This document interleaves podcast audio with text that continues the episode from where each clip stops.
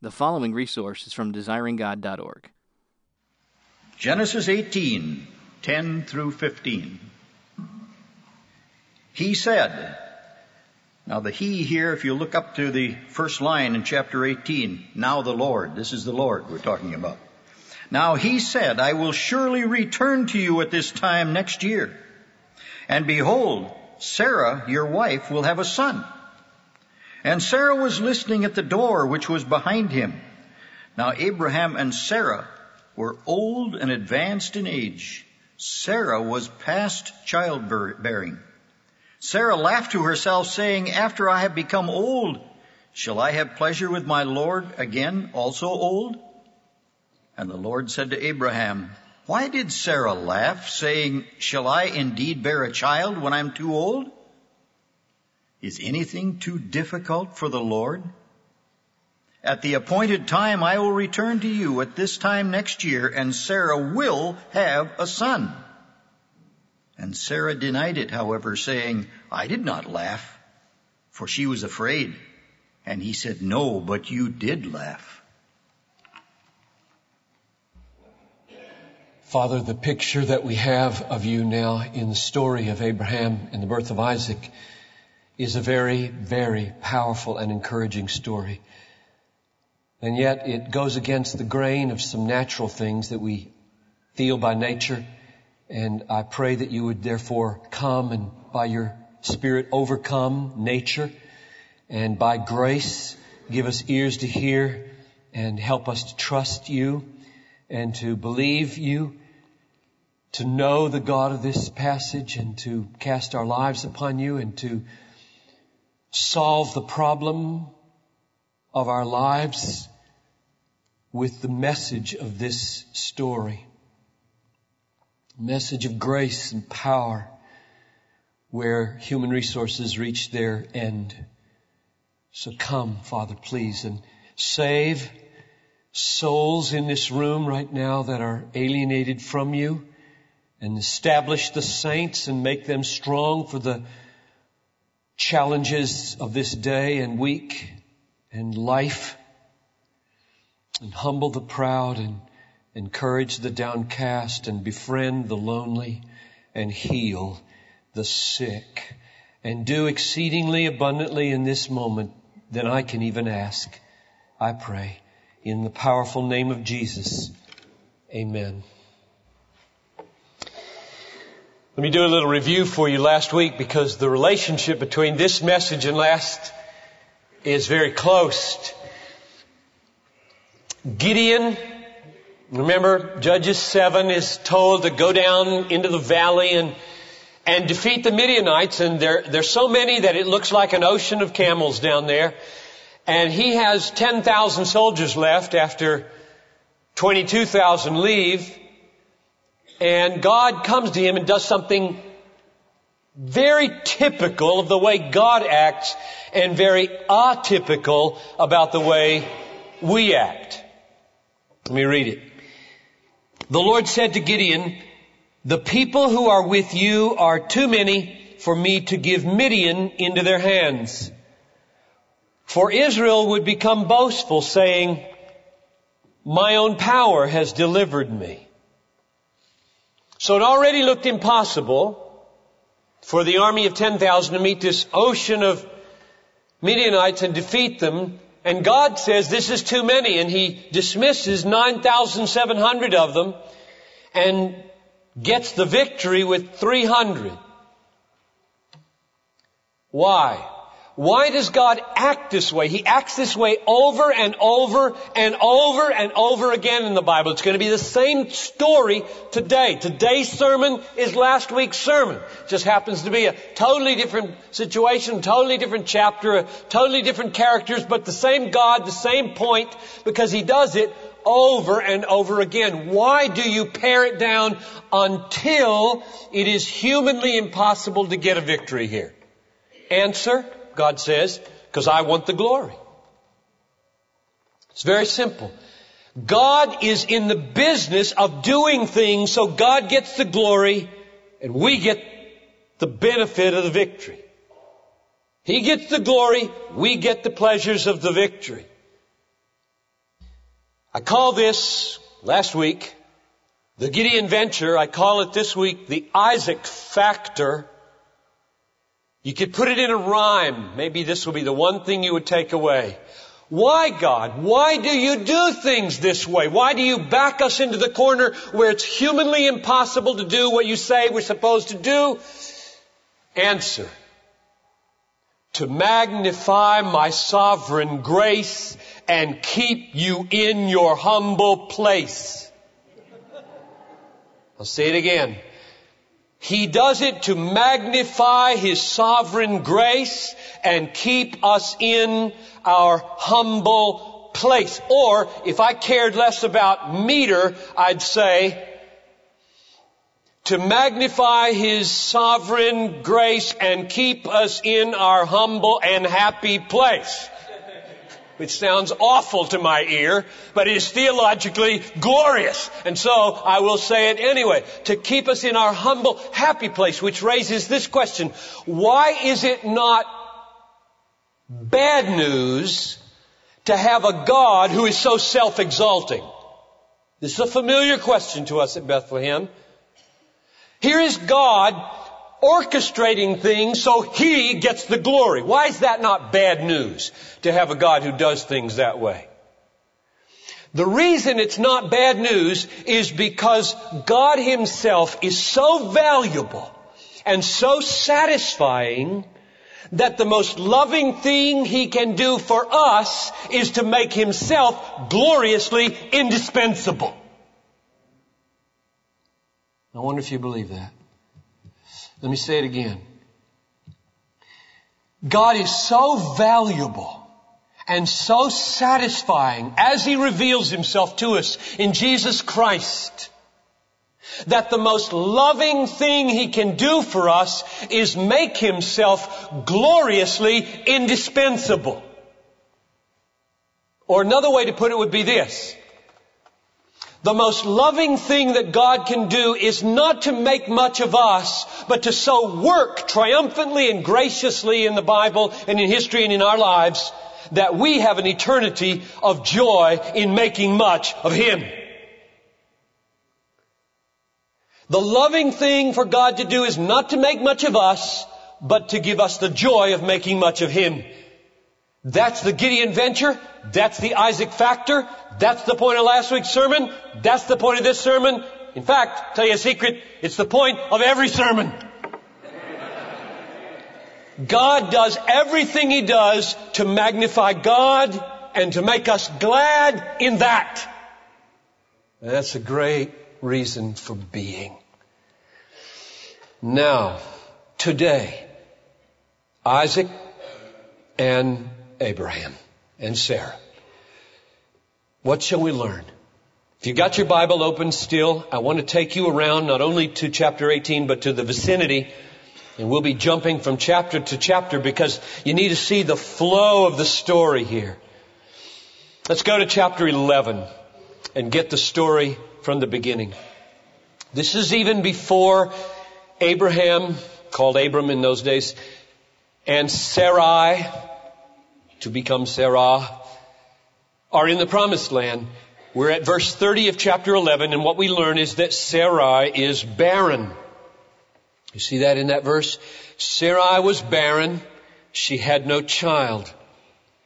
Now, is that a coincidence that the wife of the father of Israel is barren? It is not a coincidence. It is a plan. How do I know it's a plan? Chapter 16, verse 2. Sarah said, "The Lord has prevented me from bearing children." So, God has chosen a barren woman to marry the father of the people of Israel. Now, there we're confronted right off the bat. Why do you do things like that? What are you up to here? And we've seen the answer. He backs us into a humanly impossible situation so that we have to look away from ourselves to Him to do what He says He's going to do. Now, what did He say He was going to do? Chapter 12, verse 2. Chapter 12, verse 2, God says to Abraham, I will make you a great nation. Well, there it is. I will make you a great nation. His wife is barren. She's barren in chapter 11, verse 30. So we could get that clear that when the promise comes, this isn't going to happen in any ordinary human way. I will make you a great nation, and I will bless you and make your name great, so you shall be a blessing. So if Abraham's going to believe this promise, he's got to believe God not only that He can predict the future, He can create a future out of a situation that looks humanly impossible. Now, that's not natural for a man to do. Nobody in this room by nature trusts God to do the humanly impossible in your life. Nobody does that by nature. We are wired to fix it another way. We are wired to think, oh my goodness, I think this is God's purpose for my life. It now can't happen. It can't happen. And so we say we'll make it happen another way than the way God plans for it to happen. Now, Abraham gives us a real, clear, sad, double illustration of that human bent.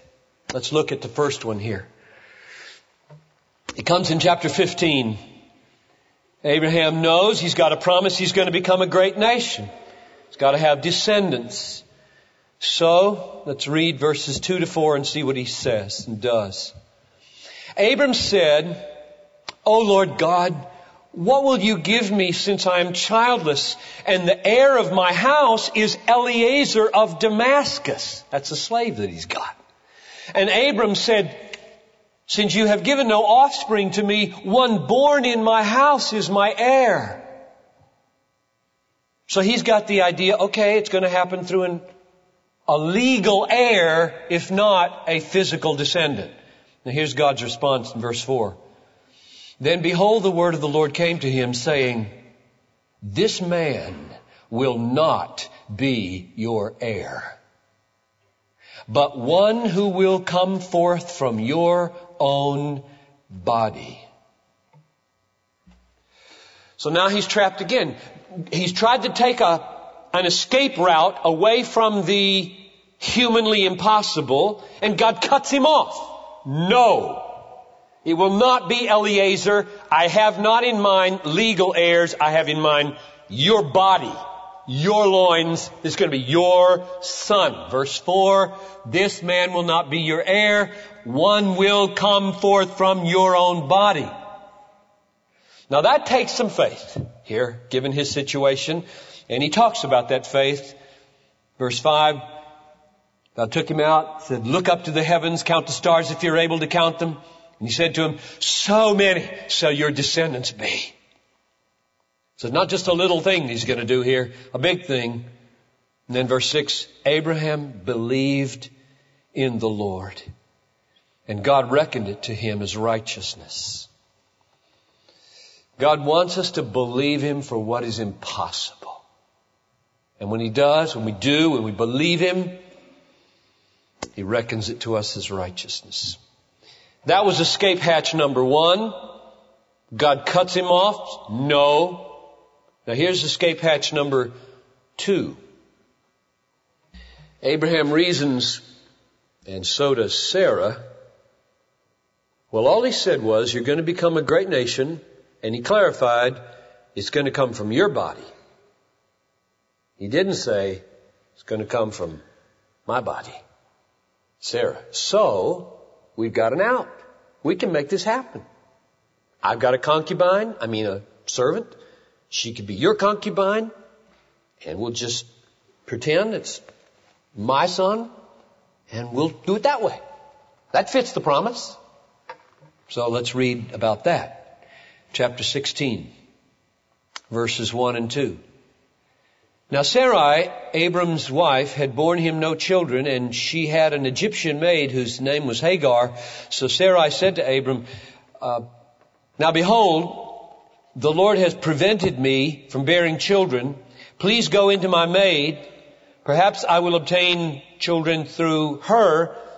And Abram listened to the voice of Sarai.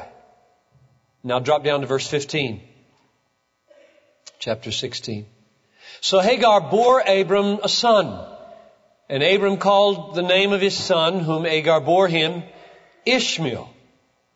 Abram was 86 years old when Hagar bore Ishmael. That wasn't God's plan, to get it done that way. That's not the way He's going to fulfill the promise. God means for Abraham to depend on sovereign grace to do the humanly impossible. So what happens? Jump over to chapter 17. We're now 13 years later. The boy is 13. What does that make Abraham? About 99, almost 100. His wife is 90 now. Verse 15. God comes and says this, as for Sarai, your wife, you shall not call her name Sarai, but Sarah. It shall be her name. I will bless her, and indeed I will give you a son by her. Now that is a great setback for Abraham. This makes him very upset. That God boxes him in again and says no to his second escape hatch. Listen to how he complains and pleads in verse 17 of chapter 17. He fell on his face and laughed and said in his heart, will a child be born to a man 100 years old? And will Sarah, who is 90 years old, bear a child? And he pleaded with God to fill His promise in a less spectacular way. This is the way we are, folks. We don't want to be dependent on the humanly impossible. We want it to be manageable. We want to take part in this and have a way to get it done, to be utterly, totally, absolutely dependent on a way for God to fix our problems that we can't foresee is against our nature. And therefore he says, verse 18, Abraham said to God, oh, that Ishmael might live before you. But God said, now at this point in the first service, I quoted the NASB, and those who had the NIV almost came out of their chairs because they're the exact opposite words. The NASB says, no. And the NIV says, yes. Which creates kind of a problem. So between services, I ran up and got a Hebrew dictionary because I hadn't consulted this text just to make sure what's going on here. And so this is not a big deal, but it felt like a big deal to some people. The point is the same in both. No, Sarah, your wife, will bear you a son. Yes, but Sarah, your wife, will bear you a son. It's a kind of conjunction that has in it a verily, which would be tending toward yes, and however, verily however, which should tend towards no, and it's a judgment call as to what you stress when you bring it over into English. The meaning is the same, so bracket that, don't fret over it. No, I'm not going to take Ishmael. That's the point. Or, yes, I hear your words, and no, I disagree with them. Sarah, your wife, will bear you a son, and you shall call his name Isaac. I will establish my covenant with him for an everlasting covenant for his descendants after him. Now why does God act this way? Chooses a barren woman, cuts off the first escape hatch through a legal heir, cuts off the second escape route through a concubine, waits another 14 years until she's beyond childbearing years and he's 100 years old, and then says, I really meant it. You and her, the two physically, are going to have a child, and it's going to become a great nation. But here's the answer in the text that Irv read earlier. Let's go to chapter 18, verses 10 to 14. Chapter 18, verse 10. I will surely return to you at this time next year, God says to him. I'll return, and behold, Sarah, your wife, will have a son. And Sarah was listening at the tent door, which was behind him. Now, Abraham and Sarah were old, advanced in age. Sarah was past childbearing. So not only was she barren from the get-go, she's now beyond menopause, and she couldn't have children anyway. It's a double impossibility. She laughed to herself, saying, after I have become old, shall I have pleasure, my Lord being old also? And the Lord said to Abraham, why did Sarah laugh? Shall I indeed bear a child when I'm old? Is anything too difficult for the Lord? And there's God's answer. Why choose a barren woman? Why say Eliezer won't do? Why say Ishmael won't do? Why wait another 14 years until it's doubly impossible to get the glory? Is anything too hard for the Lord? To magnify His sovereign grace and keep Abraham and Sarah in their humble place. That's the Isaac factor, as I hear it in this text. The Isaac factor. Look at chapter 21, verses 1 to 3.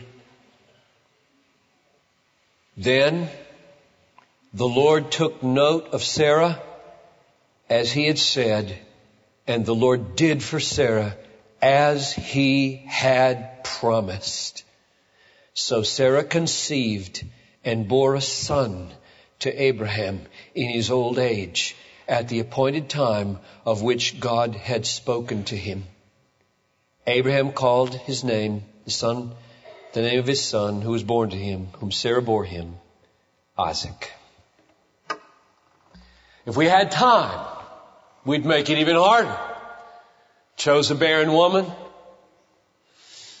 Won't let the legal heir do. Won't let the concubine's son do. Waits 14 years till it's totally, doubly impossible. Fulfills the impossible promise. Waits another 12 years and says, kill him.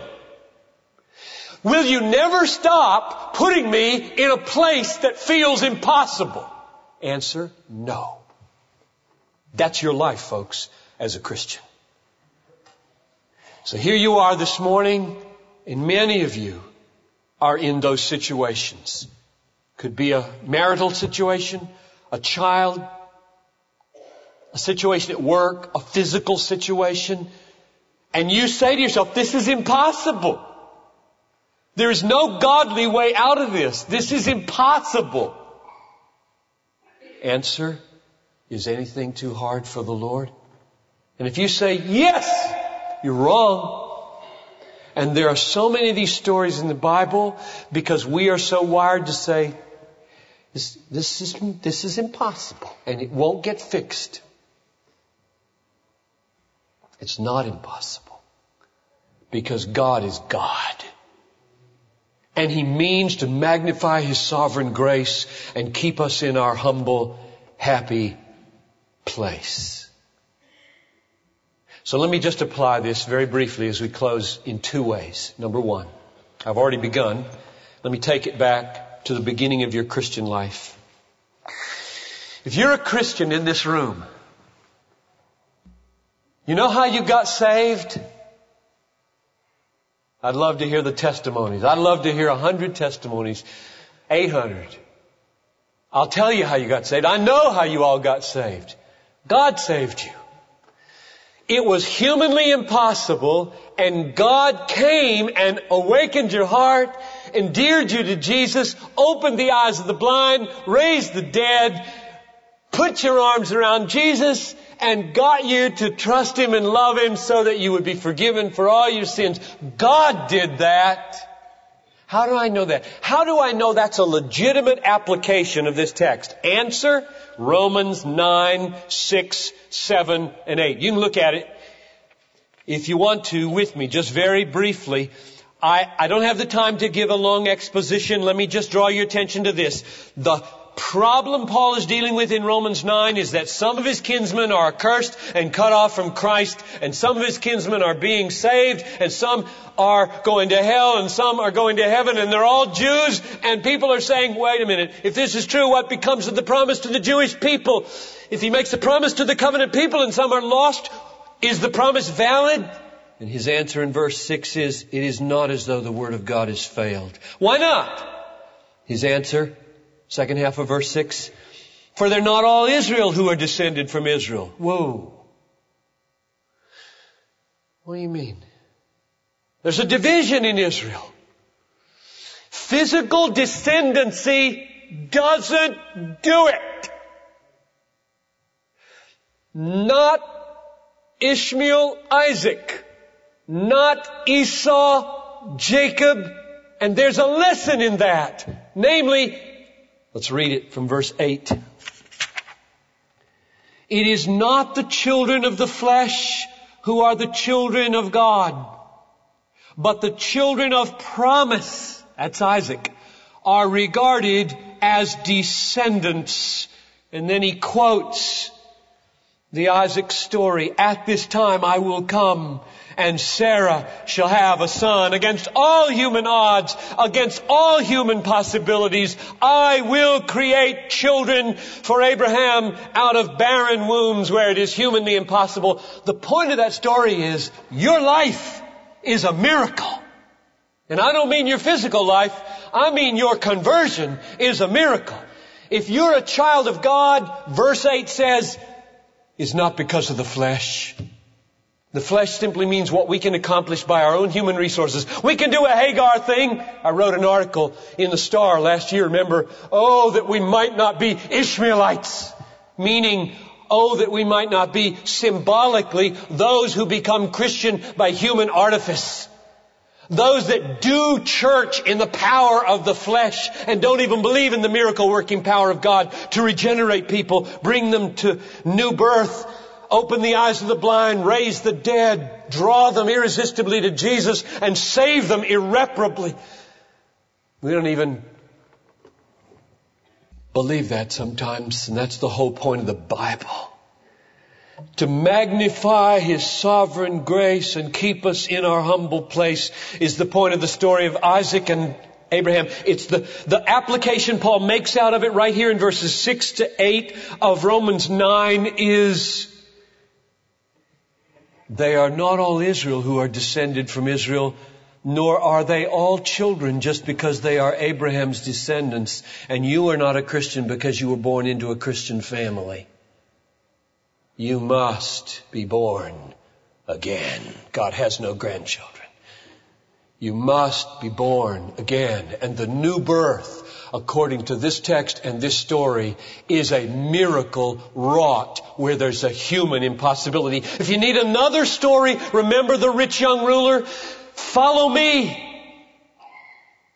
He walks away. Jesus says, how hard it will be for rich people to enter the kingdom. The disciples say, well then, who can be saved? And Jesus gives the stunning word, it's easier for the camel to go through the eye of a needle. With man, it is what?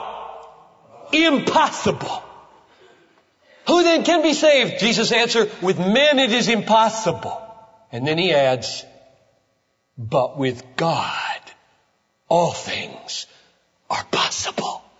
Nobody that you know can't be saved. I meant that with double negatives. Nobody that you know can't be saved. What is humanly impossible is possible with God. The hardest sinner you know, 86 years old, who never has been interested, can be saved. One way. You can't do it. They can't do it. But God can do it. That's application number one. And before I leave it, surely you hear the point for you Christians is believe this, cherish this, love this, praise God for this. Oh, how it should transform your lives, your breakfast table and lunch table and dinner table and this room on Sunday morning and your small groups, because our hearts should be bursting with humble, broken-hearted gratitude that He plucked us out of hell owing to nothing in ourselves and gave us the gift of faith, brought us to life, gave us new birth, forgave our sins, put His righteousness on us, and gave us everlasting life. If that doesn't make a person dance for joy, you haven't seen it. Oh, how it should transform our lives. Last application, very briefly. Can we enter a $9 million educational, multi-use building in 2 years debt-free when we have $600,000 in the bank? I'll say it again. Can we, as a church, move in to a $9 million educational, multi-purpose incubation kind of growing without growing room building in 2 years from today, debt-free? When the elders asked themselves that question over the last 2 years, knowing we had to do something, the answer we felt we should say to you is anything too hard for God? And that's all. No, that's not all. Because we read our Bibles, and what we saw was not an absolute promise, I'll pay for the building. We didn't hear that. What we heard was, there's a pattern here of activity. God typically backs His people into corners of human impossibility in order that He might work for them so that He gets the glory and we get the joy. To magnify His sovereign grace and keep us in our humble place is the characteristic way of the Bible. And therefore all the elders are saying is, this looks like something we should try. That's all. It looks right to us. It looks like the kind of thing God might be pleased with. And I do believe He's pleased with it. I call it the Isaac factor or the Gideon venture. And we're going to venture it. And next Sunday, the name of the sermon is If God Wills, from James chapter 4. Why don't you stand with me for a closing benediction? And now unto Him who is able to keep you from falling and to present you before the throne of His glory with rejoicing, to the only wise God be glory and majesty and dominion and authority before all time, now and forevermore. And all God's people said, Amen. You're dismissed. Thank you for listening to this resource from DesiringGod.org. If you found it helpful, we encourage you to enjoy and share from thousands of resources on our site, including books, sermons, articles, and more, available free of charge. DesiringGod.org exists to help you treasure Jesus more than anything else, because God is most glorified in us when we are most satisfied in Him.